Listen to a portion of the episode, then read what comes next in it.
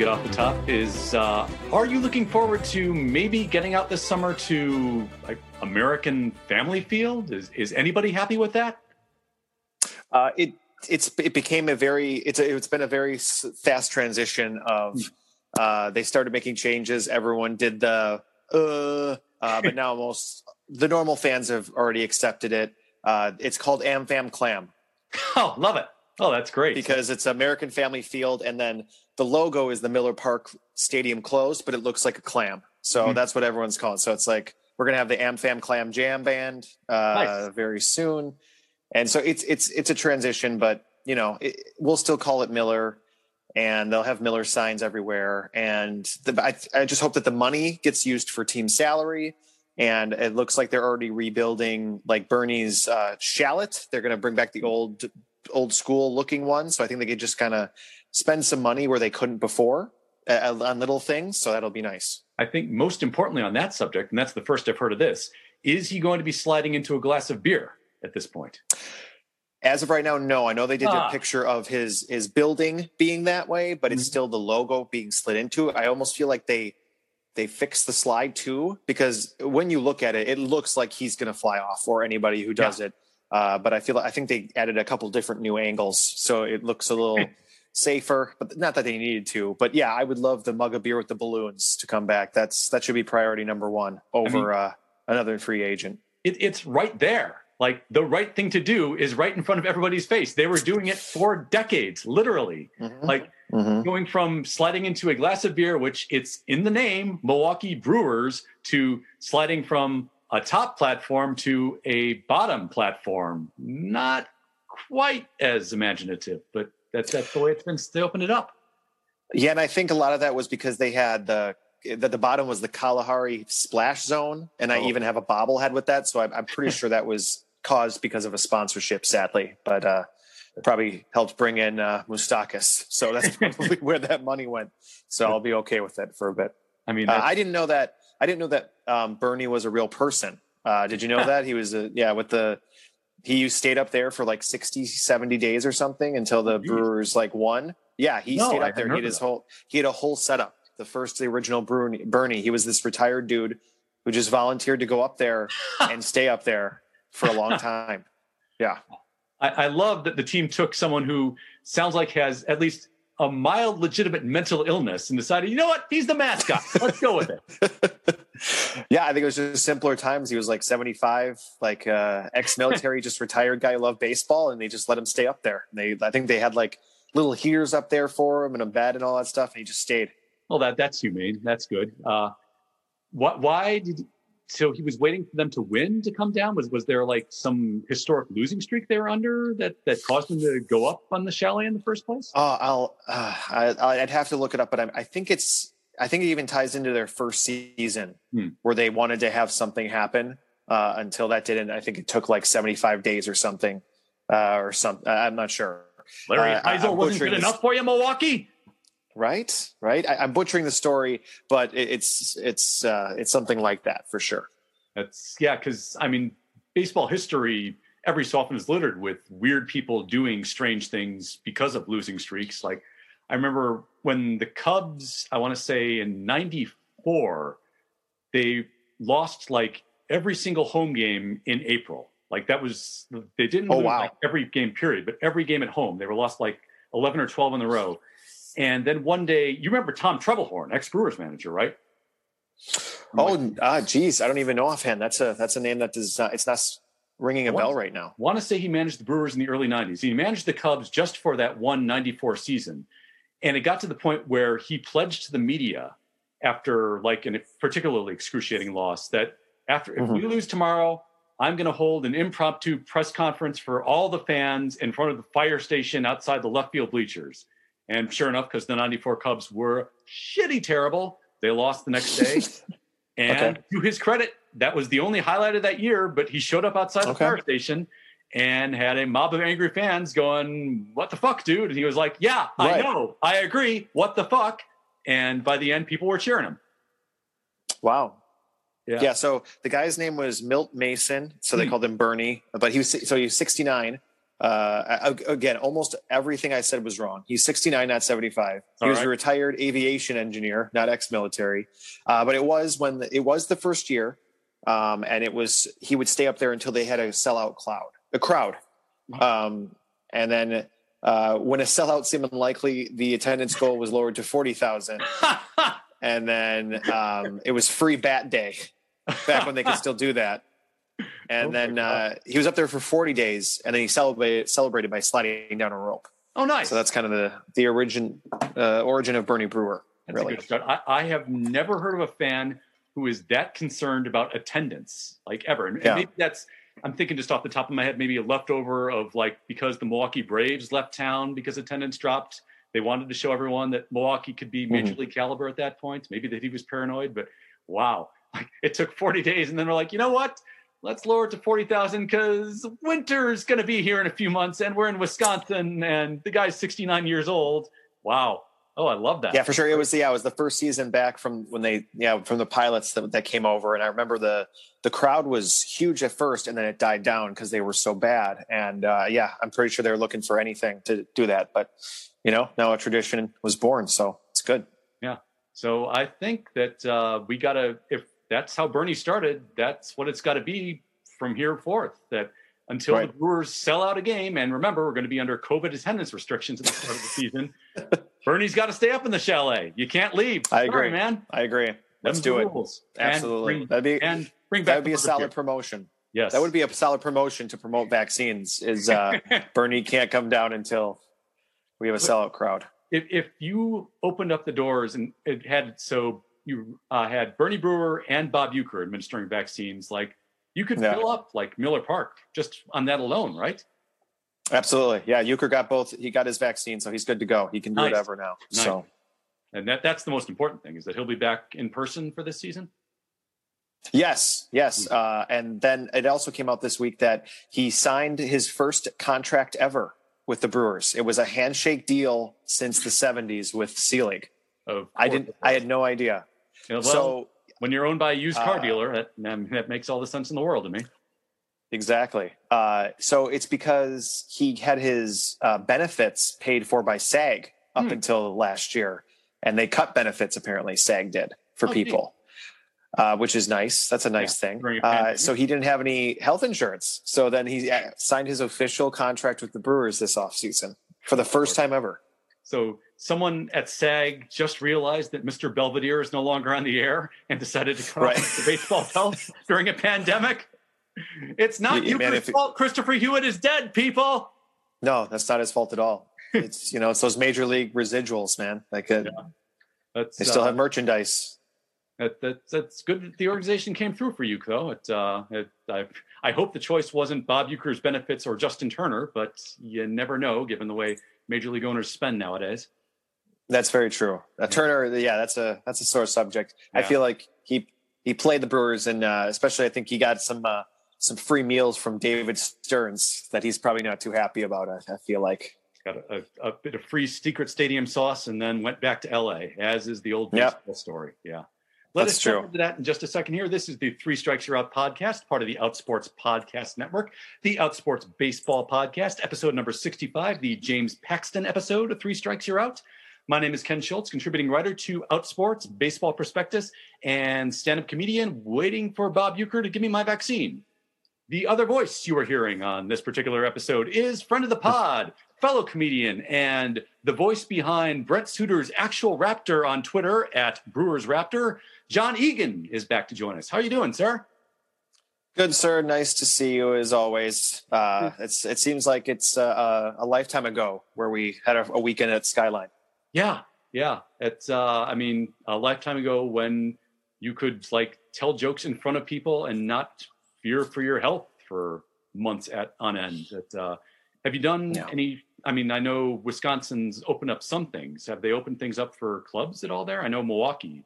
I've seen one in Milwaukee uh, doing it.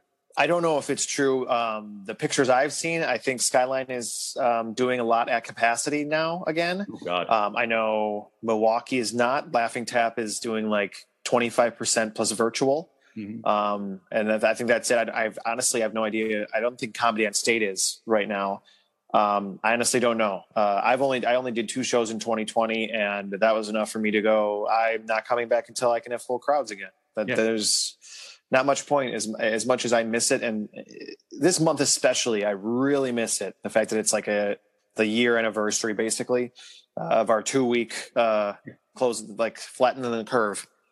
So. Yeah, yeah. I I've done one virtual over the past like four or five months and that was enough to scratch the itch and and make me realize yeah i'm, I'm missing it hardcore so i'm kind of surreptitiously writing a bunch of new jokes randomly right now and uh, just to take them out and try it whenever it's safe but to be at least a few months before that happens so i'm yeah just kind of in that holding pattern of oh i can't wait to try this one except i'm to have to wait for like half a year so yes for sure i've, I've i have like a whole new stand-up folder stuff and uh some of it's COVID related, but how could you not? I mean, yeah. uh, there's gonna that's gonna be or the thing I'm already annoyed with is when we all get into the full back swing of things is the tweets and posts about attacking COVID material. Mm-hmm. But on the other hand, no matter where you go for the next five years, there's not a time where no one can relate. Uh, either someone will lost someone or they thought it was bullshit uh, and they lived through it and they had a sinus infection, so they want to laugh about it. Like it's just it's going to be part of the uh, medium. And I feel like if jokes are done fine, you know, it's not like we're like, you know, as long as it's not hacky, because the hacks are going to do hack stuff regardless. Um, but you know, I, how, how could I not talk about some of the stuff that happened? I mean, never in uh, in my life did I work with also my kids home or and, and and have all these crazy things happen. So you know, yeah, and that's certainly something that everybody is going to identify with. And yeah, hacks are going to hack, but living through a pandemic is not hack. Like that's something we've all done. it's a topic we're right. going to cover because we've all done it, and that's all we've known for the past year. Uh, and yeah, I, I, guess how much this is going to really feel good hit me again last week. Have you seen the new Brian Regan special on Netflix? The Brian Regan. I haven't, but I've been meaning to. I, have been meaning to. Like, you know, you go, you know, going in, it's Brian Regan, so it's going to be awesome. But like, just right. watching it in the first ten minutes, it was like even beyond just the usual him just being so impressive like there was this feeling of this is hitting the spots in a way that i didn't know a spot needed to be hit you know? Like just okay. watching new comedy and new comedy this good. It's been months since i've seen new comedy this good at this point. And that was just like mm-hmm. oh man yeah this feeling. I miss this feeling. So yeah i highly highly recommend it.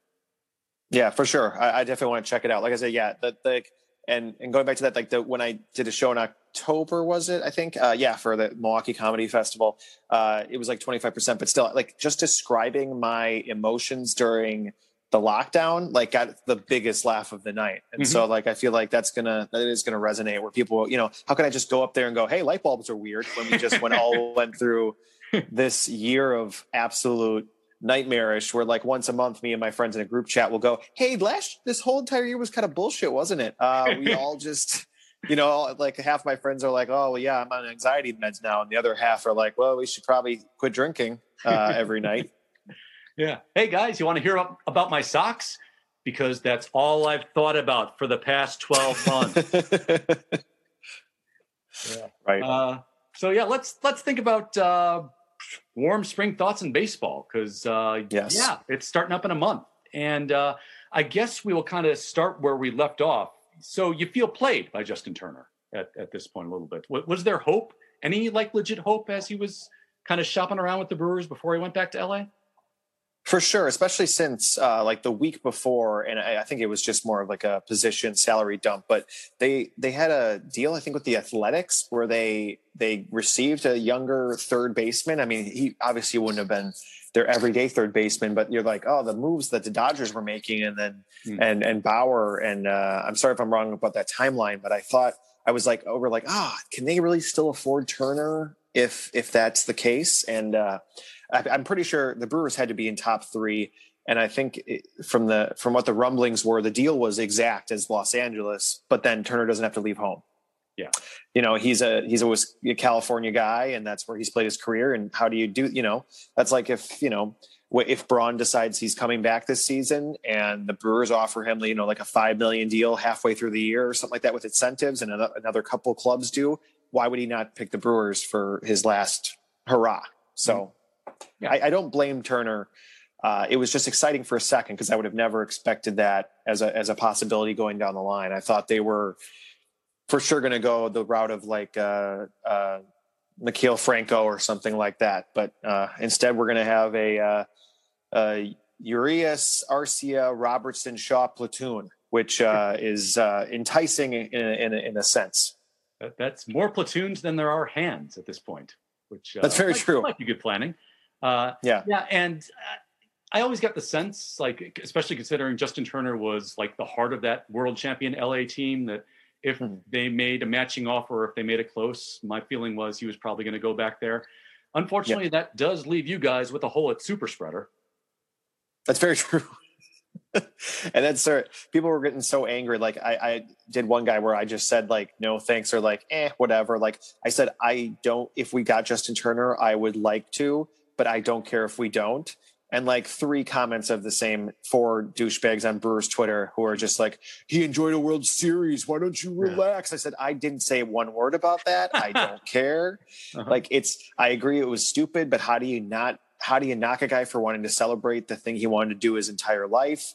Uh, he played well. It was what a weird situation. Like the fact that he was allowed out there that halfway during the game, how do you not have your test results till halfway during the game? Such a weird World Series. That, that, that whole night was so bizarre. Like it was, it's such a, I hate to use the buzzword, but it was like a Mickey Mouse like night of just uh, of a World Series ending. And and you know the Dodgers were a great team. Uh, it's it's a legit World Series. I'm not going to say it was a wasn't a legit World Series. They played a season. That's that's what they did. Um, the Dodgers, you know, I, I can't say deserved one because they're payroll, but they did. They were a good team. I'm, I'm glad Kershaw got one and and some of those players. But yeah, you know, I'm, I'm, I'm at peace with what Turner did. Obviously, I was angry when I first heard about all that. Uh, but mo- most of my reaction to it was just hating the Dodgers from the NCLS series. It's nothing about personal or about Turner. I'm sure he's a wonderful man. So, yeah, they've knocked out your guys in two of the past three years, right? Uh, yes, yes. Well, that yeah, 2020 that that playoff series was called limping to defeat. That was um, there is there is zero chance. I, I, remember going on podcasts last year, right before the playoff series, and we're like, "Hey, if we get hot, we we got a 50-50 shot," and we we were so naive. That was a ten percenter, yeah, at best.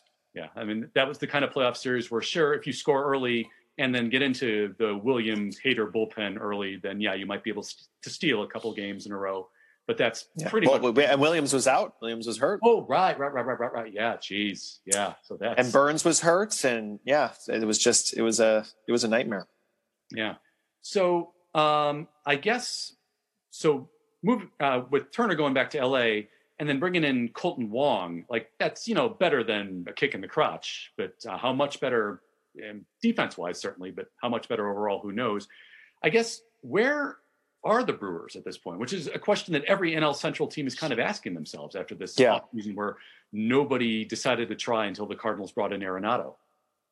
Yeah, I I think it was just the Brewers, uh, in a way, got a little lucky because of the situation we are currently in. I mean, they couldn't spend just like because we didn't make a whole lot of money, but um, the fact that the Cardinals, who didn't have money, got the Rockies to pay his salary is makes you wonder why didn't everyone else do the same thing? Why didn't why didn't the other teams call and go, "Hey, will you pay Arenado to leave your team?"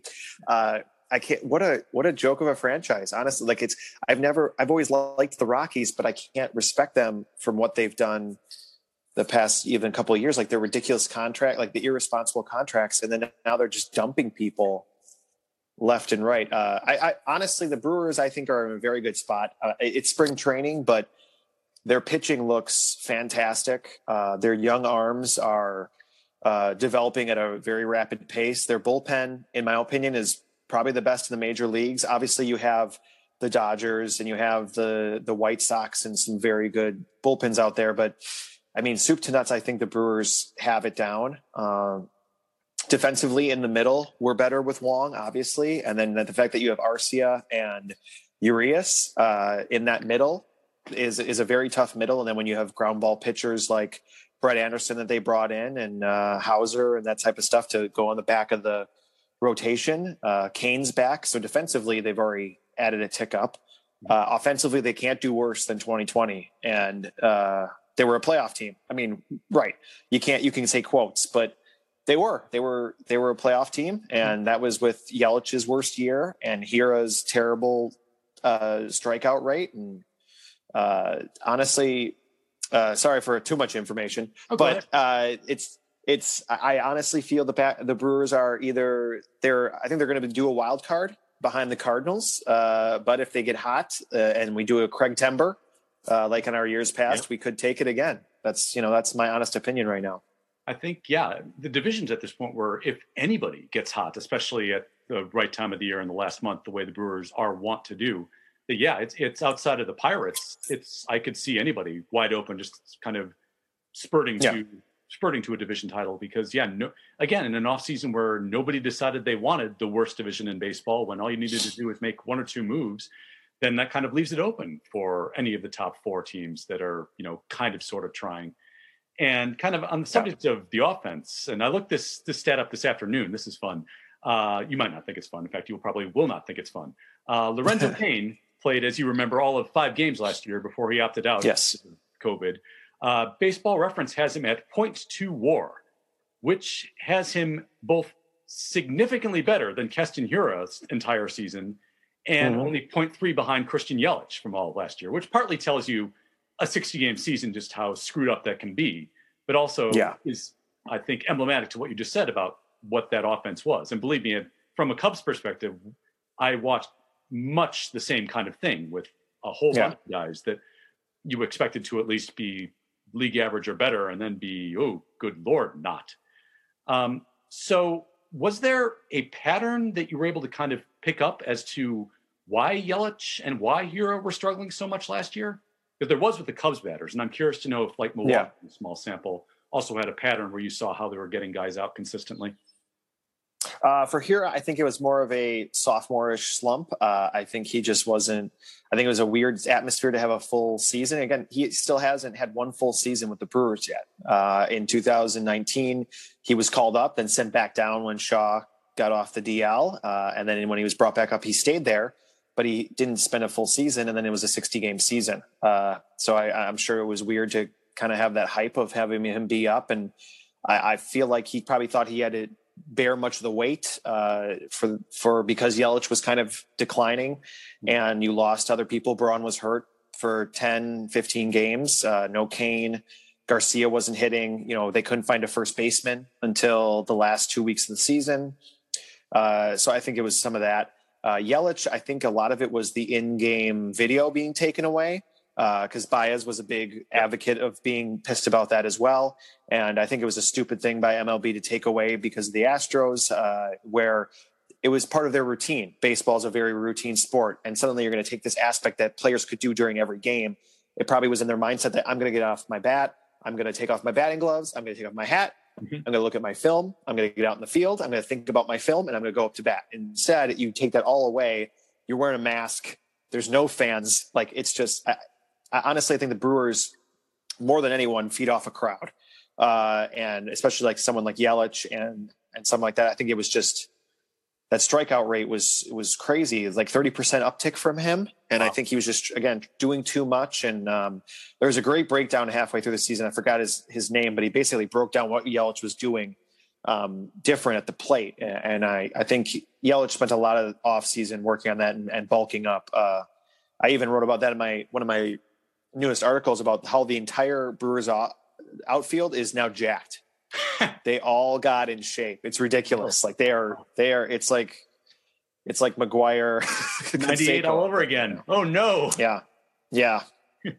But uh, yeah, because the interesting thing about uh, watching Cubs superstar hitters also decline substantially last year was that you picked up a pattern after a little while that they were having real problems with fastballs and oftentimes center cut fastballs right down the middle. Like yeah. Their approach was fine last year in terms of how they were working counts, how they were taking pitches, how they were getting in advantageous hitters counts.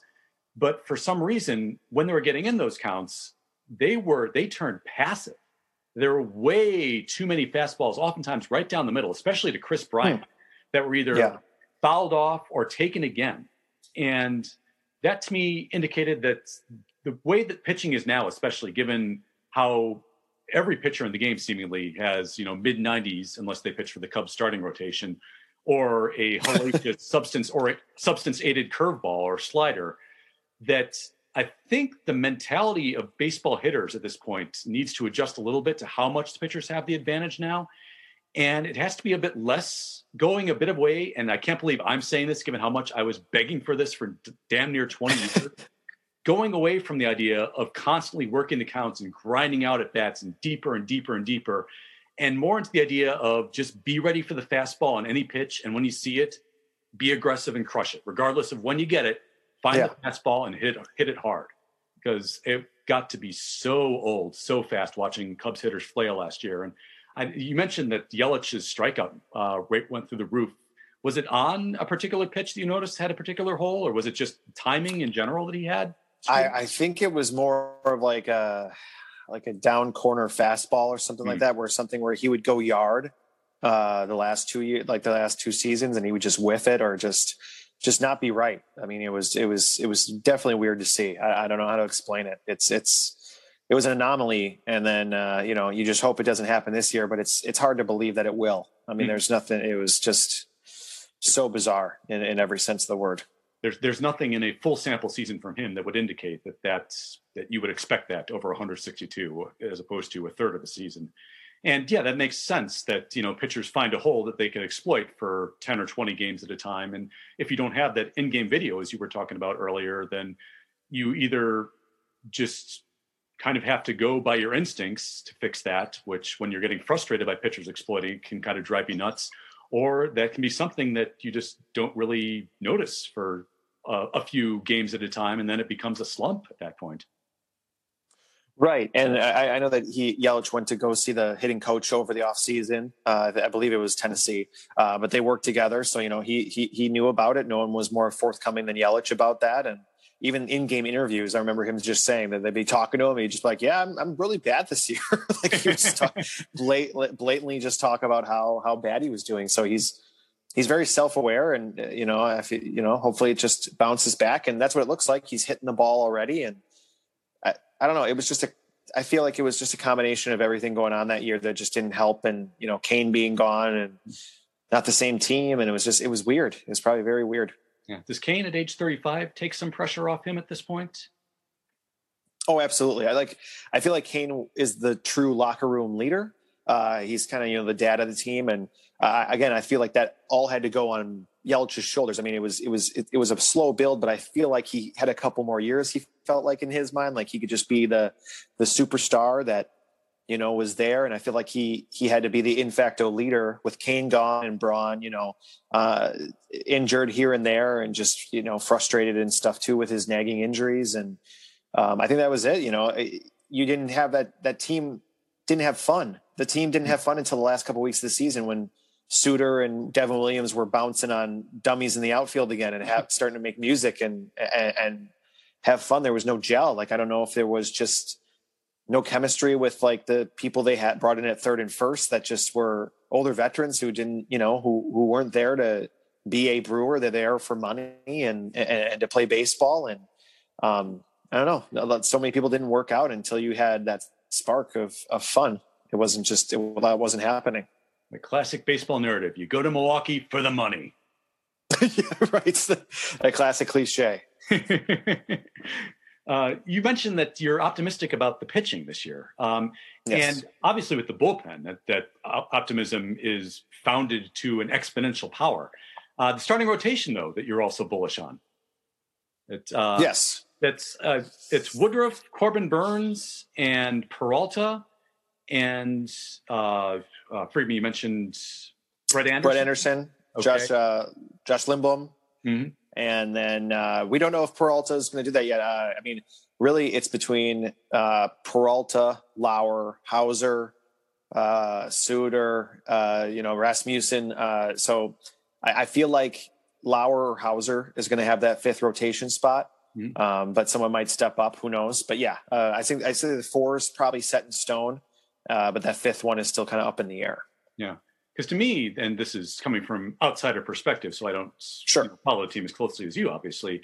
Uh, my sense is that the, the one of the big Brewer worries is can you fill that first five innings of the game before you get to the hellacious back end?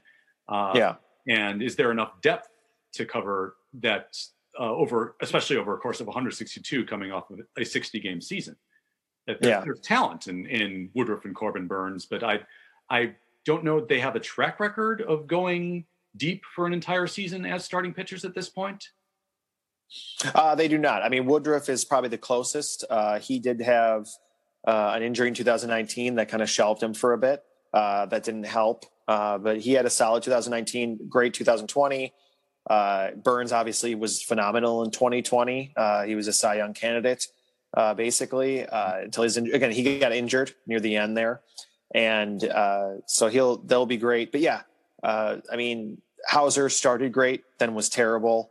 Uh, Anderson was was solid in every game he got to pitch. Uh, he's one of those people, like you said, if he can do, he can give you that five, six innings of just ground ball baseball and, and keep you in the game, which is great for that te- for the team. Um, I, I'm hoping. I mean, he's he's a great guy. He's got uh, you know great optimism, and again, he can't do worse than he did last year. Honestly, he started. I think he was injured too, and then he got shelled a, a bunch. Uh, and so I don't know. You can't be worse as last year. That's the point with the Brewers. Uh, we were still good. We were still okay being terrible. So, uh, and then we have another year under our belt, and our bullpen is so stacked when you when you can go right to Suter or Peralta. I mean, those are other technical starters. And then you're going to have Eric Lauer, who was an ace, technically the ace for the Padres just a few years ago. Uh, I mean, he's not seen as this elite pitcher, but he he he could come back and and be great. And then you have young arms and uh, Rasmussen uh, is is looking great in spring so far. So you never know. Uh, it, it, I think the Brewers are due another young guy to to come up and show up, and uh, especially since they've got like three guys who are two years away from from being rotation guys. So you know, youth is on their side right now. Currently, you just don't know within the next couple of years what's going to happen or if they're going to do a full transition to youth again. Yeah, is was uh, were the rumors about trading Josh Hader to the Padres kind of a glance in that direction that they were kind of nodding more uh, toward a transition into the next phase of young arms coming up? Or was that more they, they saw kind of an opening where they could get like legit prospects from the Padres? Since yeah, do you mean like the thing from last week? Yeah. Oh yeah, that was just made up by a Padres burner account. Oh good. Uh, there, yeah, that was there was nothing to it. There weren't even calls. Uh, uh, David Stearns, I mean, he will never say no. He always says Hader's off the table, basically. But I, right now, they would have a team would have to sell the farm. They would have to give us basically like a serviceable starting pitcher, uh, probably an outfielder or a third baseman, and then probably two to three prospects. Mm-hmm. I mean, honestly, that you'd have to to get to get Hader right now, because uh, I I feel like he's going to be a Brewer forever but I but you never know. You know, the Yankees come around and give him a four year, forty million dollar deal. He's going to take it, obviously, and I think they're giving him like six this year or something like six point five. Mm-hmm. So, you know, worth every penny. But uh, a, a, pitcher like him in a couple of years might not be as great as he is right now. So I think that's what they're trying to use him as much as possible. So, so what you're telling me, and and correct me if I'm getting this wrong, is that if you're going to trade one of your major league stars and one of the linchpins of your pitching staff to another team, especially at this point, yeah. you're only going to do it if they give you like actual major league players and prospects who are older than 19 years old? Huh. Yes. Must hmm. be nice. that sounds like a good idea. I wish that would occur to other team presidents that I'm not going to name in this discussion. Sigh. is that a is that a Yu Darvish reference? Yeah, it could be. Yeah, yeah. I, I might be obliquely referring to uh, just. i I'm so I'm I'm so annoyed. You guys have Zach Davies. We love him. I'm we annoyed we have him. Zach Davies too, and he's a good pitcher. Yes, he's He'll he's be gonna fine. be great. He's gonna be great when he comes back to Miller Park and gives up those eight runs. Uh, it's uh, yeah, he can't he can't face the Cubs to shut him down anymore. So uh, no, no. yeah, no, he's he'll be he's fine. Like getting Zach Davies yes. in in a trade is a good idea in almost every instance. Getting Zach Davies as the centerpiece of a trade for last year's Cy Young runner-up, eh, you can do better than that. I think. Yeah, yeah, for sure. Uh, Strange. Uh, Some of these trades this year have been bonkers. Yeah, absolutely bonkers. I, I wish Jed Hoyer had a burner account. Honestly, like we would so much better if he did. That, that that's awesome. That that's hilarious news, man. I, I did not hear that, so that's I'm I'm yes yes for sure. Um, yeah, and kind of looking at the back end of the Brewers bullpen between Devin Williams and Josh Hader, uh, I would imagine that they're hoping Counsell to get 70, 80 innings apiece out of both of them this year. And is he are is he planning on using them in the same game often, or is that kind of going to alternate where you have one hellacious guy one game and then another another, so you can maybe let them go inning or two thirds or two innings at a time? That's a that's a good question. I could even see them reversing their roles to be uh, Hader in a seventh, eighth inning role, and Williams closing the door. Uh, I feel I think Williams is probably the future closer of the Brewers. Oh yeah, uh, just because his changeup is so ridiculous that I don't know who can. You know, they're going to obviously get some of those fastballs off him uh, at some point, but I, I I just can't I can't see uh, you know, especially this year that happening. Uh, but yeah, I, I, think that could be eight and nine. I'm sure they'll start off that way again. But you're right; it could definitely switch. Uh, and I think they've got enough sixth inning, seventh inning pitchers right now too, with uh, Justin Topa and uh, Eric Yardley, and a, and a few others where you know that where Knebel was able to be traded so easily because they were going to drop him anyway because uh, of the salary dump and uh, you know, so I think they've got enough people and they've got youth. So, like I said, the Brewers' back end is is stacked. And again, you got Peralta who can who can jump in there, uh, Suter. So you know, you got plenty of arms. Yeah, because I, I say that because approaching the Brewers from an opposition perspective, uh, there are nights in a three game series when you play them where after Hader's gone like an inning and two thirds or two the previous game, then you know he's down for that day and the talk among a team playing the Brewers is always, well, okay, you got a shot in the late innings tonight because Hader is can't see the mound tonight. And yeah. if you kind of stack them where they're alternating with each other, then there is no breathing room game where you might be able to get them in the eighth or ninth inning when they can't use one of those hellacious arms. Because I mean, as you say, Devin Williams uh, last year even better than Josh Hader. Like and for sure. And then you know they still have uh, Ray Black uh, mm-hmm. who can throw up to hundred if he needs to. If they need a guy to just come in and do some blazing, um, they you know they signed Brad Boxberger, um, who you know he doesn't have probably the same stuff anymore, but he's another guy who closed the games for 2 mm-hmm. seasons. He he was an all star closer. Uh, you know they they they did they picked up Jordan Zimmermann. Uh, if he makes the team, that's another pitcher who could have another you know Wade Miley type you know resin, renaissance year and, and be good for them. Uh, but if not, they've got people right now. So they, they, I think they did some really good minor league signings where, you know, you wanted them to sign a uh, uh, Taijuan Walker uh, or somebody like that. Uh, I was huge. I really wanted them to get him, but uh, he went to the Mets. I think just because you know they got more money. So, and again, because the NL Central being the NL Central this offseason. Has anybody broken down why Devin Williams' changeup is so hellacious and completely unhittable? Because I mean, there are other pitchers who have good changeups, but that one, yeah, absurd. Uh, basically, what happened is he when he he played for the Brewers a little bit. Then during the offseason, he actually slowed it down. Huh. So he took speed off of it, which is that's what makes it deadly because it still is the same movement, hmm. but he makes it so much slower that it's still because it, it looks like the fastball. So it just drops. It drops on speed and then it angles down as well. So it just kind of goes and it, it that's what they said. It's like an airbender type thing. You can't huh. you can't determine that in the between that and the fastball. And then he throws like a mid nineties fastball. And then, you know, what are you gonna do? You gotta swing for the fences and then hope that it's not the changeup. Hmm. An airbender changeup, like a pitch that is as painful to watch as a Shyamalan movie. Love it. Mm-hmm. Very true and I love the theory too that he slowed it down. Like that that was the key in yeah. the era where everybody is going for 95 plus velocity, and you always got to go max effort every single pitch. That the the pitcher could like game the system by deciding what if we took two or three miles an hour off. Like that's that's next level major league shit right there. I love that. That's great. That is no, it is great. It was such a cool. St- I remember when it first came out, and people were talking about it. I was like, that's amazing that they just he took speed off, and that's what that's what made him uh, changed into a rookie of the year. Insane, yeah. just insanity. Yeah, and I mean, you know, coming at it, Cubs Brewers, obviously the rivalry and at each other's throats and all that. But Devin Williams also seems legit like an awesome dude, like someone who's socially aware yes. and kind of conscious conscious of what the role Black Lives Matter should be playing in baseball. And was he one of the leaders of the Wildcat strike last season?